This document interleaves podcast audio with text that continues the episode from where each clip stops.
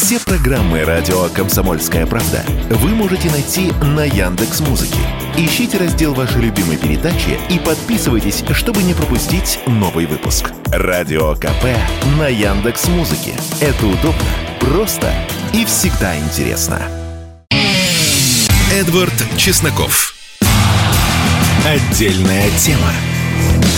Здравствуйте, друзья. Сразу работа над ошибками. Если кто сейчас слушал новости, то американского этого журналиста зовут не Стеван, а Эван. Э, важное уточнение.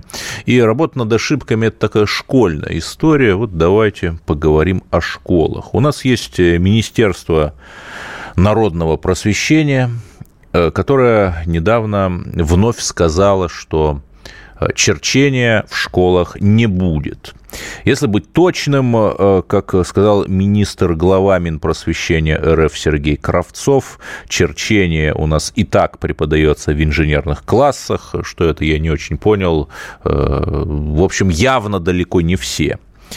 И э, регион может ввести его в рамках внеурочной деятельности той самой региональной компоненты, например, в предмете технологии. Но я хочу сказать, что в лихие 90-е я учился с 1995 по 2004, черчение как раз было, э, по-моему, с восьмого кла... в восьмом классе оно было весь год и в девятом. И это был один из моих, одним из моих любимых предметов. Почему? Потому что ты учишься читать чертежи, э, ты учишься рисовать, ты учишься э, пространственному мышлению – Э, потому что если кто когда-либо, опять же, сталкивался с классической, опять же, школой черчения, там э, в трех проекциях изображен некий предмет, и вот тебе на основе этого нужно представить, как он будет выглядеть в реальности, или предмет, который в реальности перенести на эти три проекции. В общем, это было реально интересно, э, в отличие от многого другого, что мы делали в школе. Это учило аккуратности, да, ну, попробуй что-нибудь начертить и так, чтобы без помарок, э, чтобы не запачкать лист бумаги. В общем, был прекрасный предмет – и оказывается, с 2019 года я с большим, удов... Э, с большим удивлением узнал, что, оказывается, его убрали. И при этом сам э, губернатор Тульской области Алексей Дюмин обратился к президенту России с просьбой все-таки вернуть в школы черчения. Ну, почему Тульской области, понятно, потому что там э, большое количество оружейных заводов, в том числе промышленно-стратегических, оборонно значимых, и, видимо, видимо, столкнулись заводчане с проблемой «приходят, значит, люди на завод и, простите меня, чертежи читать не умеют».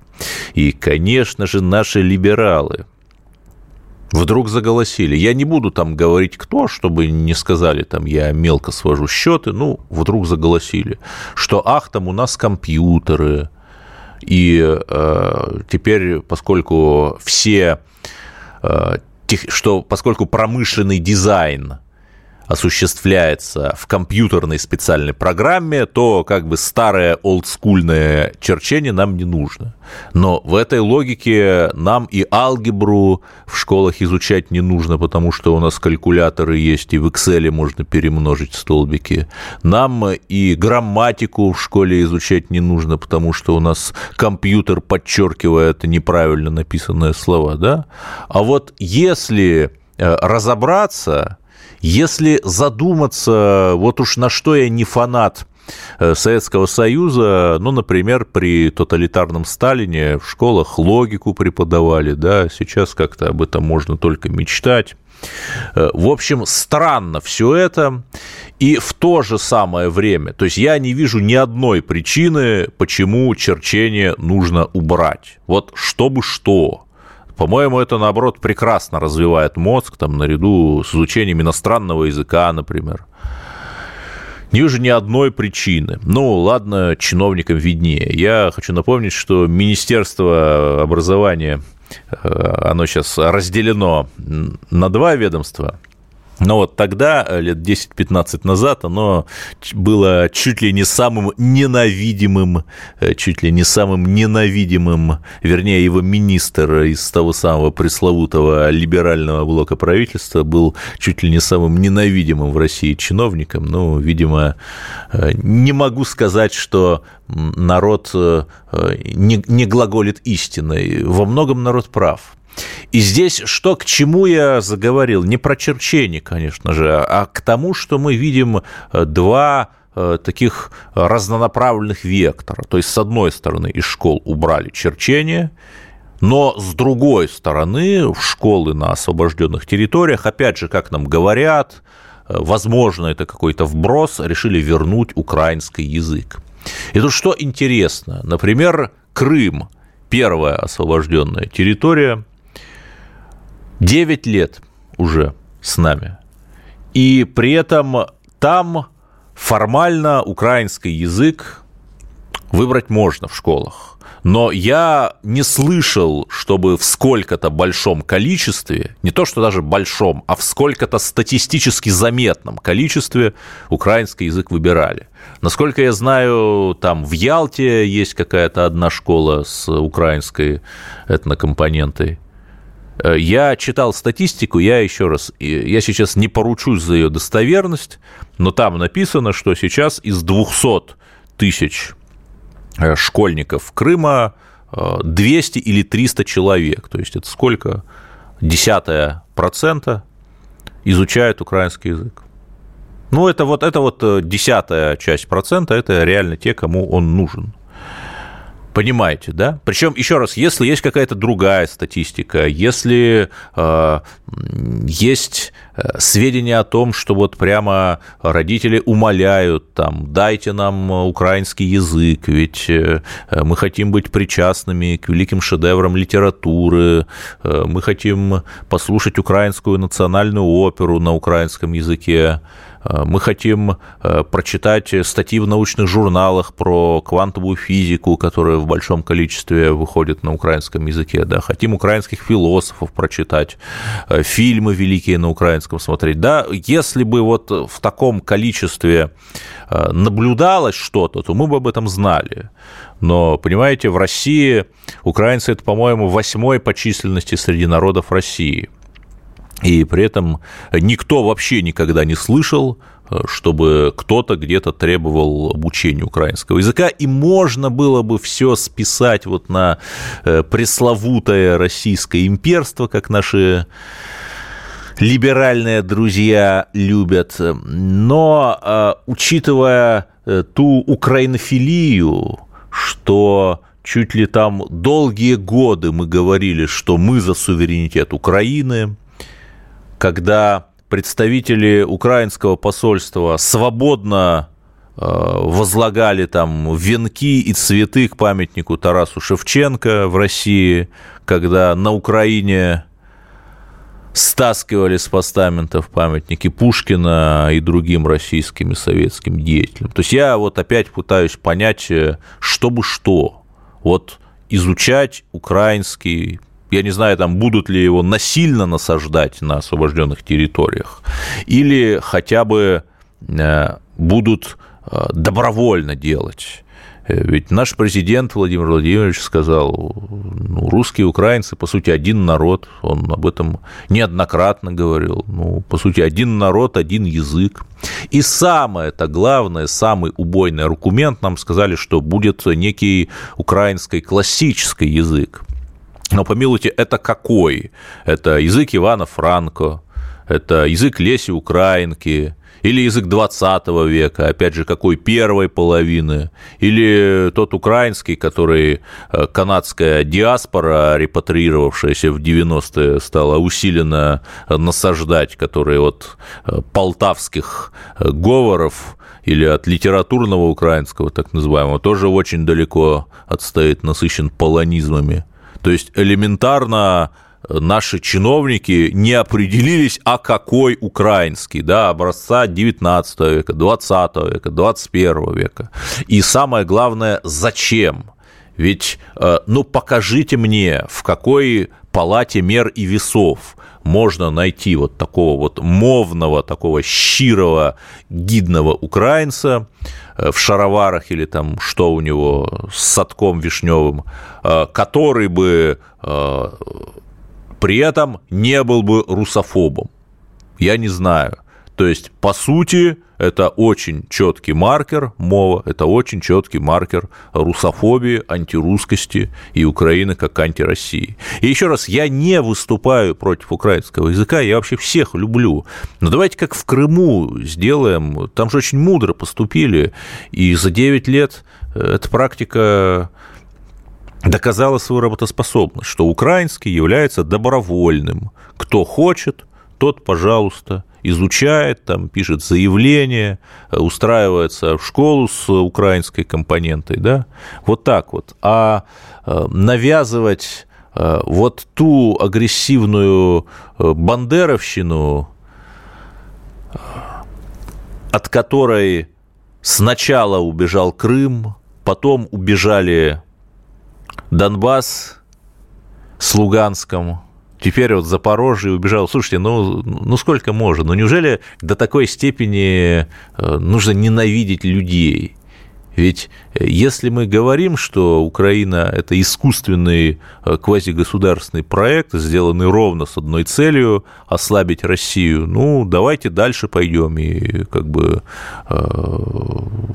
поймем, нужен ли нам украинский язык. В общем, хотелось бы, очень хотелось бы, чтобы наши чиновники как-то задумались, услышали нашего президента и во всем разобрались. При этом, еще раз, я не против мовы, я против ее насильственного насаждения и против бандеровщины. Продолжим сразу же после паузы. Эдвард Чесноков. Отдельная тема. Да, Давайте продолжим наш бескомпромиссный эфир. Конечно, неделю назад нас всех, не только Россию, но и многих наших союзников в мире, потрясло э, заявление э, либералов всех мастей. Э, и это заявление на сей раз – было не какой-то констатацией факта, что мы, мы, мол, вас ненавидим, а в прямым действием. Вот помните, они так очень любят так называемые акции прямого действия, то, как они это называют. И вот Дарья Трепова а, совершенно а, совершила чудовищный человеконенавистнический теракт, чистое зло, уничтожила журналиста, военкора Владлена Татарского, известного как Максим Фомин, который как-то даже у меня в эфире был, по-моему, год назад. И это а, настолько тяжело воспринять, это не укладывается в какие-то рамки. И между тем это укладывается в определенную систему. Если вы вспомните Россию рубежа веков, конец XIX, э, начало XX века, то ровно такие же мальчики и девочки, начитавшись, ну, твиттера тогда не было, читали прокламации, газетки подпольные, брали бомбы и шли убивать, убивать чиновников, городовых, судей, министров, э, Михаила Осиповича Меньшикова, например, русского публициста, консерватора, точно так же взяли просто и убили. Гумилева убили те же самые люди, которые подросли. И тут я не то чтобы против революции и большевиков, там наше счастье, что среди них оказались э, хоть сколько-то вменяемые и государственнические люди в некотором количестве. И весь вся цивилизованная, ну, так называемая, да, называвшая себя так, цивилизованная, интеллигентская, либеральная мыслящая Россия рукоплескала им. Вот это было страшно. Веру Засулич которая стреляла в Трепова, да, какое странное тоже пересечение, тут Дарья Трепова, э, и там э, Трепов, царский чиновник в Петербурге. Помните эту знаменитую историю, что публика экзальтированно просто открыла двери кареты и выпустила Засулич. И здесь, глядя на то, как мы сейчас в большинстве своем реагируем, все-таки нельзя не признать, что мы проделали, э, проделали огромный путь. Огромный путь с тех времен. Наше общество стало здоровее. И даже самые отбитые либералы, ну, не все, конечно, некоторые, я, опять же, не буду там а, приводить их фамилии, чтобы не пиарить, не к ночи быть помянуты, но даже они сказали, что все-таки они там осуждают такие дела. И э, оправдывала это убийство лишь ничтожная часть, даже среди вот этой вот эмигрантской э, релацировавшейся тусовочки небо, совсем небольшая часть это убийство оправдывала. То есть, еще раз заметьте, какой прогресс в нашем обществе, насколько зрелым оно стало по сравнению с по сравнению с э, столетней или 120-летней давностью. И тут, конечно же, люди, в том числе и некоторые из вас, мои дорогие слушатели, говорят, а почему там мы э, не запускаем ядерную боеголовку туда-то, туда-то, почему мы там не убиваем? Ну, я не буду говорить, кого там, этот э, примерный список э, самых ходовых пропагандистов с той стороны известен. А, Но ну, я отвечу, почему? Ну, потому что мы не такие. Потому что Э, даже после ужасных, чудовищных терактов против Дарьи Дугиной, против э, Максима Фомина, против э, Игоря Мангушева, он не столь известен, его позывной был «Берег», он таинственно был убит на Луганщине в феврале. Даже после этих чудовищных терактов мы не прекратили нашу информационную борьбу мы только сплотились. Мы чувствуем себя правыми, и мы видим, что если вот враг уже совсем вот так вот играет на грани фола, переходит к, условно говоря, затоплению берлинского метро, если вы понимаете, о чем я, то это значит, что все, ну, у него нет никаких шансов. Это значит, что он понимает, что на поле боя ему не выиграть. Остается только вот такой вот точечный террор России. Поправьте меня, опять же, если я ошибаюсь, но была история э, в 1943 году, э, когда куда-то в СССР забросили немецких диверсантов, э, чтобы они убили Сталина. Достаточно наивный план, и эти диверсанты очень быстро были выловлены нашим СМЕРШем – но здесь важно, почему в 1943 году, да потому что стратегически тогда Рейх уже проиграл, и он понял, что он проиграл, и вот такими акциями на грани фола пытался там чего-то как-то переломить. И опять, а, я не думаю, что какой-то ответный террор гипотетически с нашей стороны что-то изменит. Пожалуйста, Израиль, да, вот Израиль действительно ловил по всему миру самых отъявленных нацистских преступников. Но, во-первых, это был не террор, их не убивали.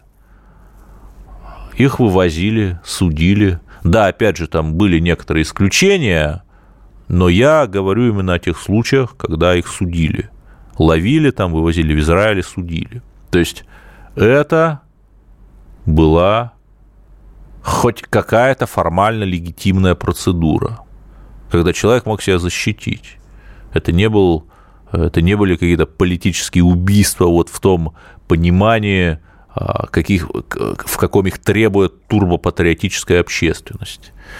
Ну и самое главное, ну да, там Израиль ликвидировал своих врагов, на их место приходили новые. Вот буквально сейчас из своих э, самодельных ракет э, радикалы некие обстреливают Израиль там со всех сторон.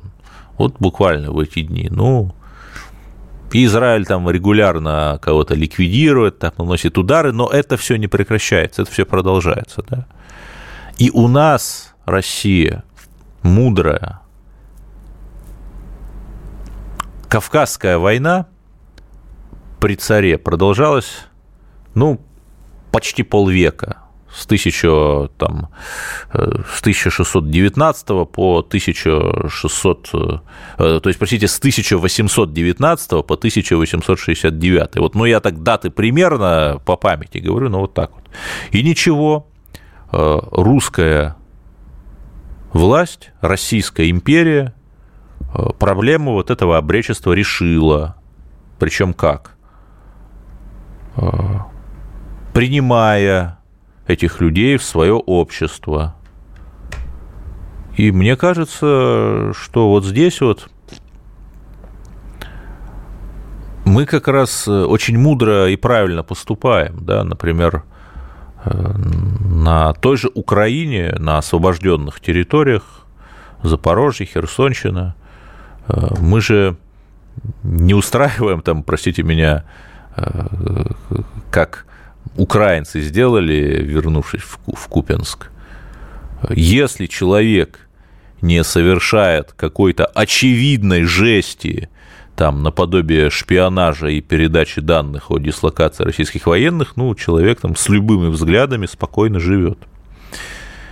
Я сейчас не говорю, хорошо это или плохо, но я говорю, что вот это наша управленческая технология. И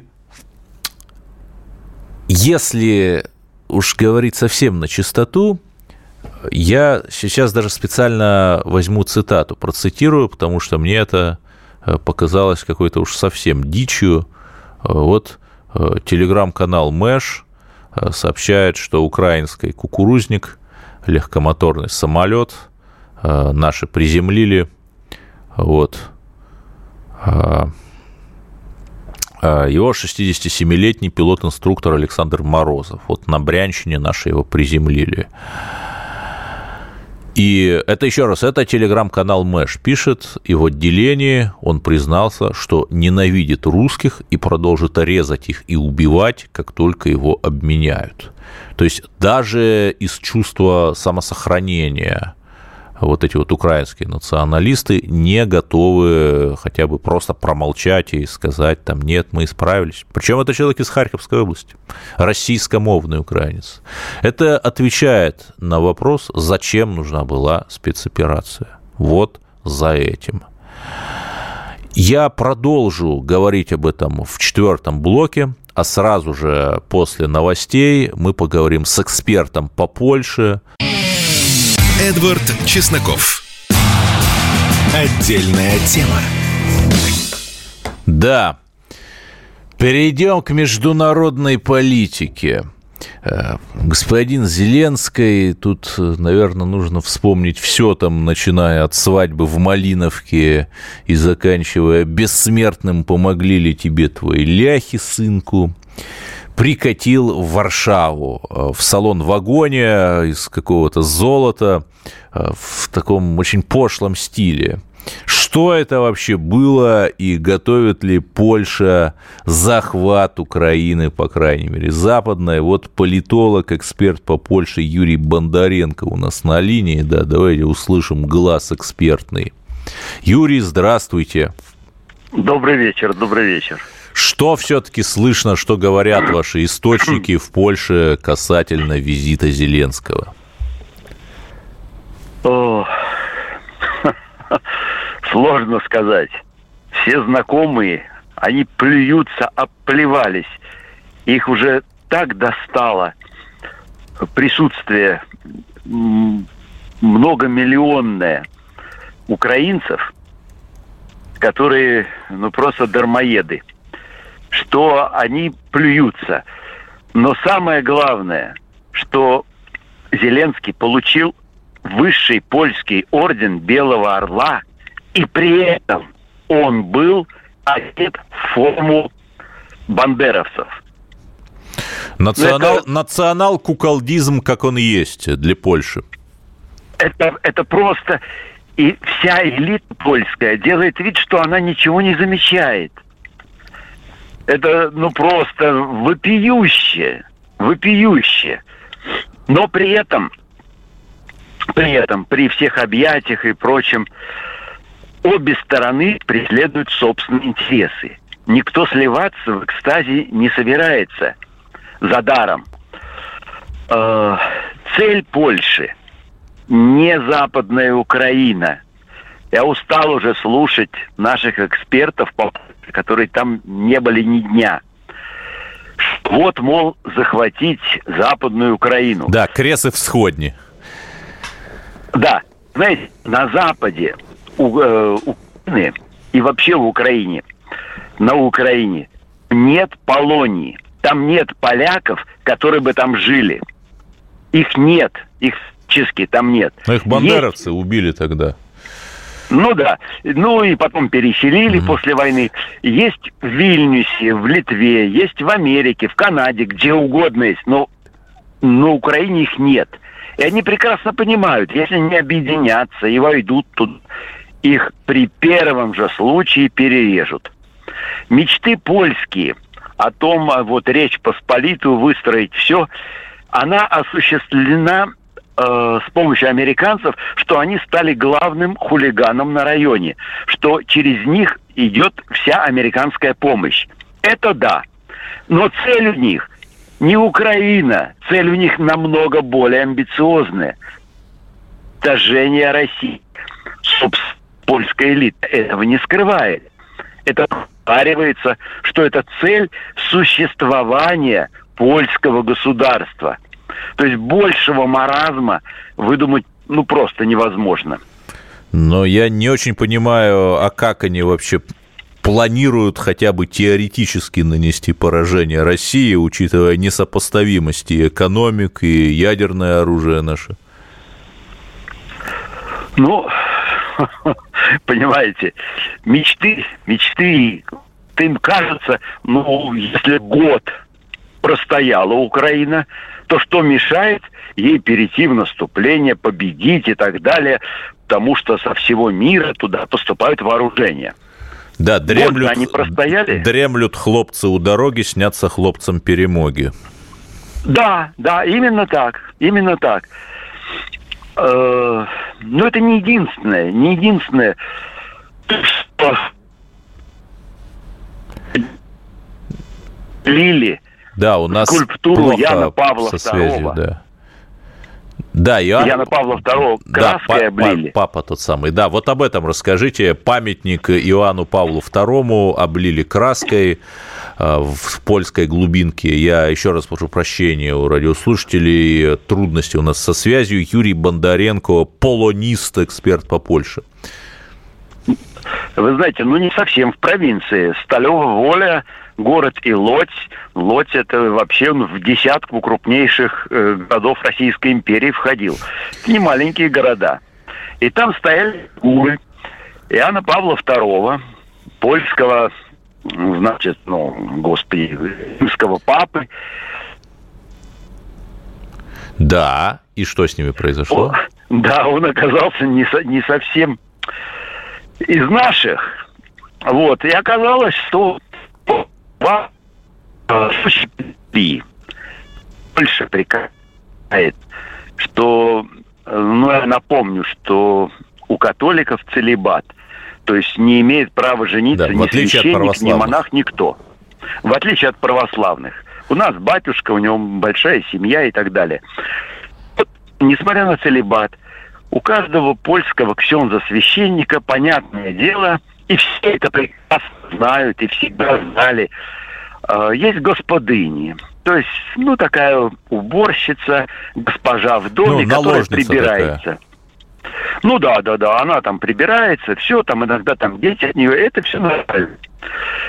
Ну там, там, там да, давайте мы... У нас просто очень плохая связь, может быть, вы как-то переместитесь. Давайте мы вам перезвоним.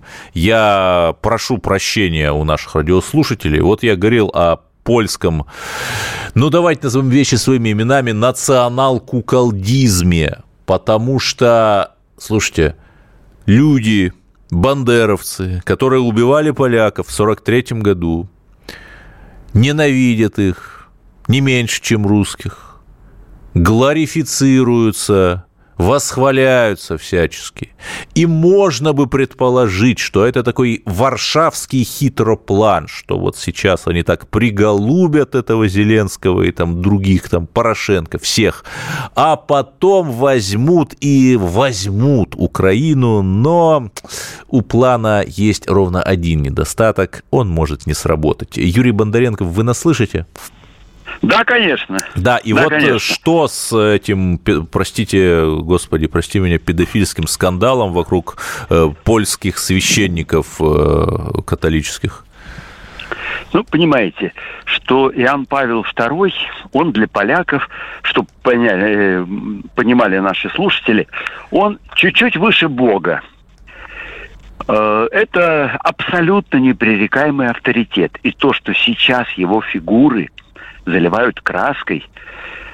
Э, это говорит о том, что, в общем-то, педофилия ну, в польском обществе, которая при всем при том очень консервативная, педофилия не проходит. Нет, не а проходит. это реальные факты? Реальные да, абсолютно факты? реальные. Абсолютно реальные. Я пересмотрел сейчас всю польскую прессу. Да, это реальные факты. Вот, кто хочет поподробнее узнать, пожалуйста, читайте у меня в телеграм-канале Юрий Бондаренко. Вот, вы узнаете подробности. На данный момент э, арестован тот, кто это все это сделал. Ну, его католический осуждают. священник, да. Но как-то осуждают его, понимаете, так без фанатизма, без особого энтузиазма потому что все подчинено главной цели. Главная цель, они готовы объявить тех поляков, которые убили, которых убили бандеровцы, они их готовы тоже обвинить в том, что они работали, оказывается, на Советский Союз, на Россию и в конечном счете на Владимира Владимировича Путина. Ну, то есть 100 тысяч э, минимум убитых во время Волынской резни крестьян, э, они вот все поголовно э, работали 70 лет назад на Кремль, да? Конечно, естественно. естественно. Нет, уже 80 получается, да. То есть в ну этом ну, да, году 80 уже... лет этим летом, да? Да. Понимаете, запредельный цинизм, запредельная наглость.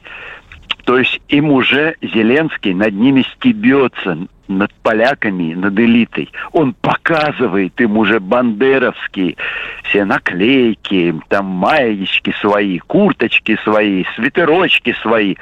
А они все глотают. А они все глотают, они все, понимаете, ну, мечтают что-то, речь посполитая, и все, и все, и все. Но для этого надо вначале Россию уничтожить. Не потеснить с этих, э, как они считают, оккупированных земель. Нет, ее надо вообще уничтожить.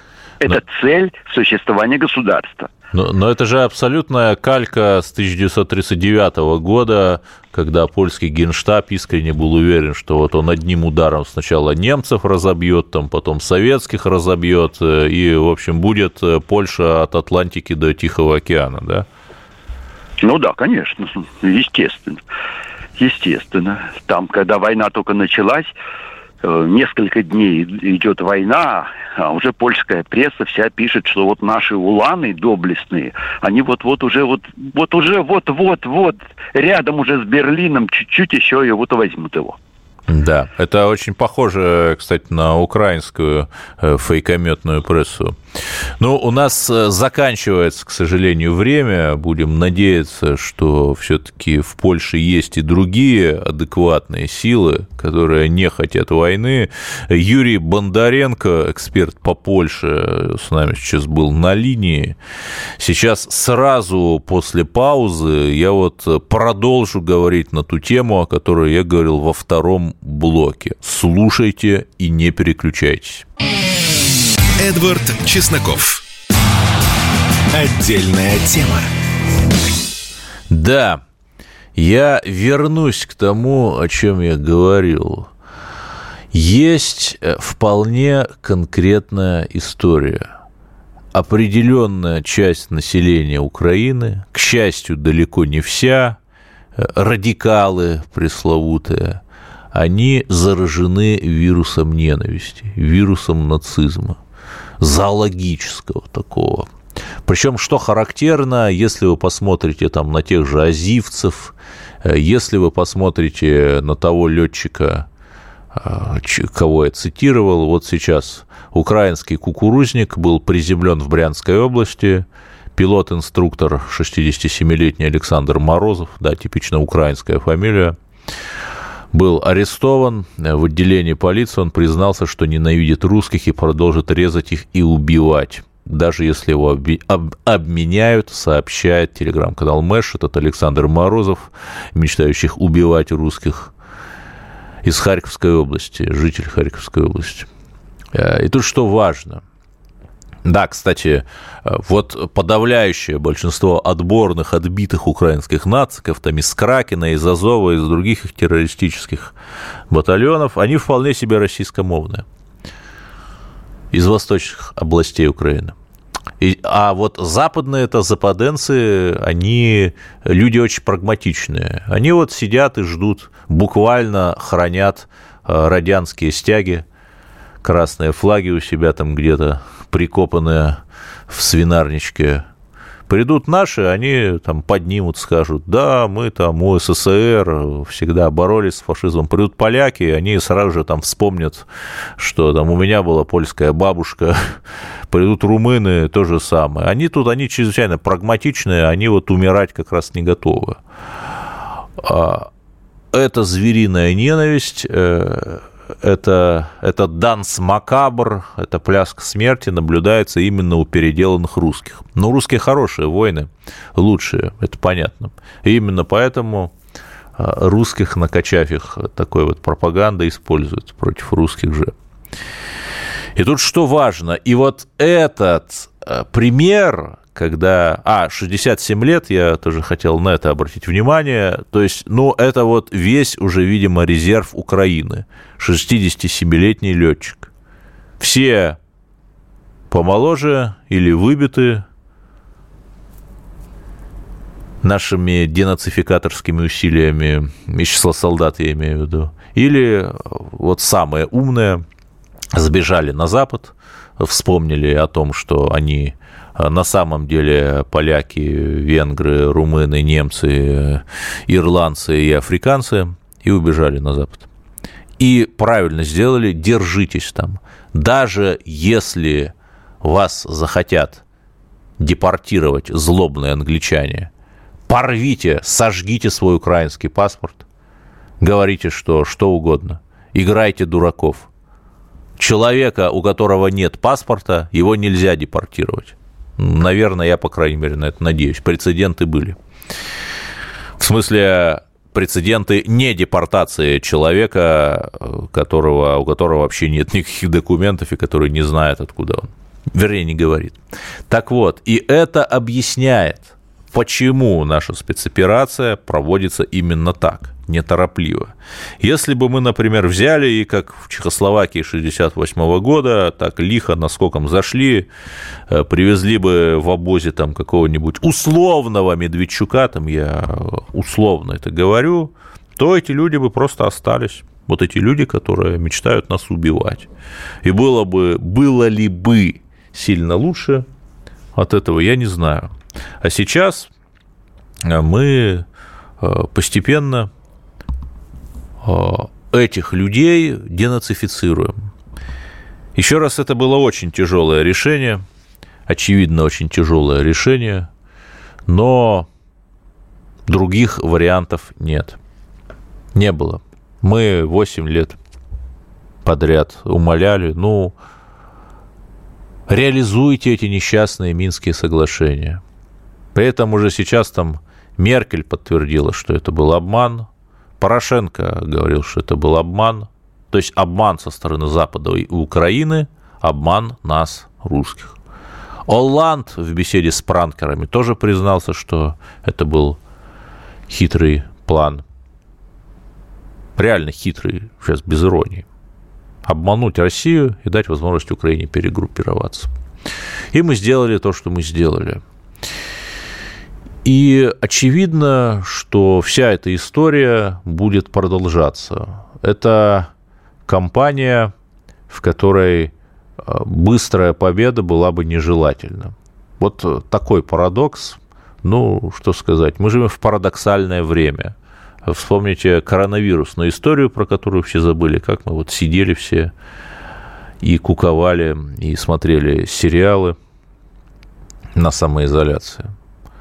Ну, парадокс, парадокс. И вот сейчас то же самое. И это говорит о том, э, что стратегия э, нашего командования на такое постепенное удушение вот этого нацизма, постепенное, а не быстрое мгновенное, оно, как мне кажется, является верной, потому что в обществе украинском должны произойти определенные изменения.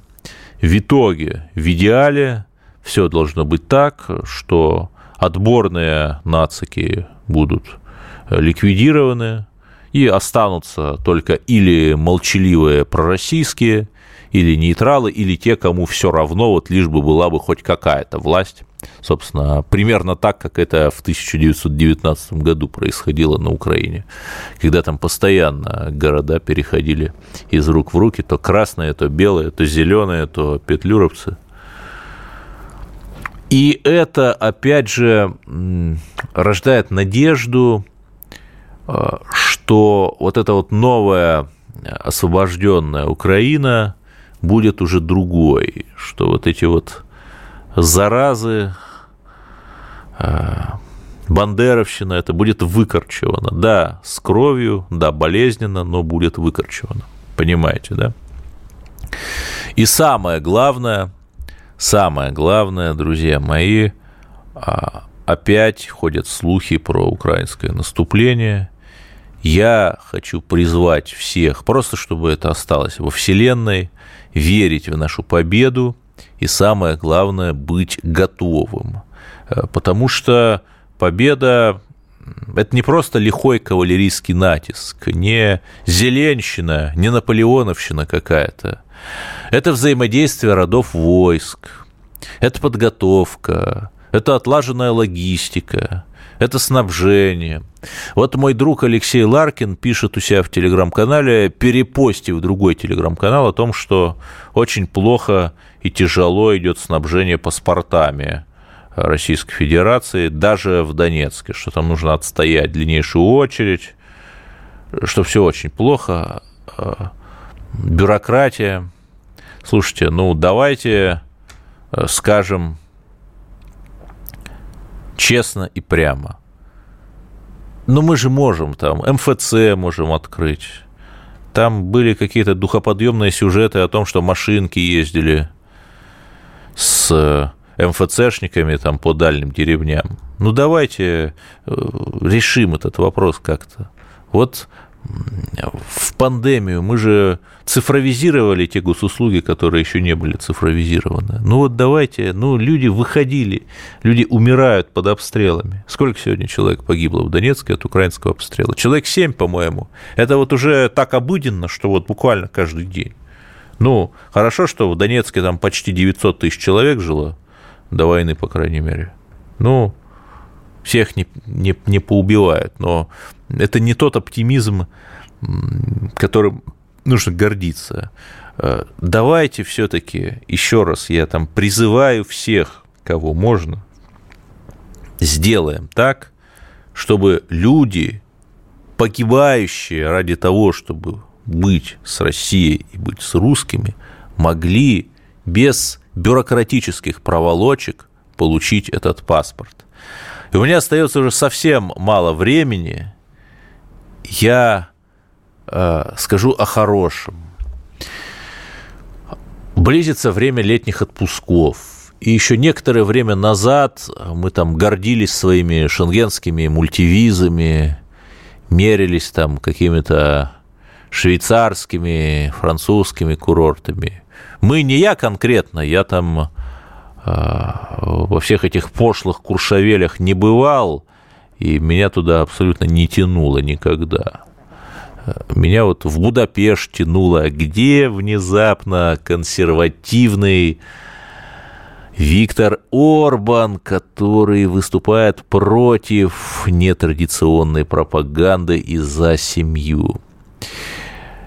Но это уже прошло, Европа уже не та. Она получала по дешевке наши нефти, наш газ – и задорого получала дорогих российских туристов, но Европа отвернулась, она не оценила всю нашу доброту, и в итоге пусть она имеет то, что имеет, а в летних отпусках, дорогие друзья, отдыхайте на Алтае, отдыхайте на Байкале, отдыхайте на Камчатке, в Беларуси отдыхайте, в Крыму, в Абхазии, потому что даже во время войны солдатам давали отпускные, отдыхать не грех – грех плохо работать. И вот отдохнув, давайте хорошо поработаем, чтобы приблизить нашу с вами победу. Хорошо, дорогие друзья? Вот на этой радостной ноте позвольте мне завершить и пожелать вам хороших выходных. Эдвард Чесноков. Отдельная тема.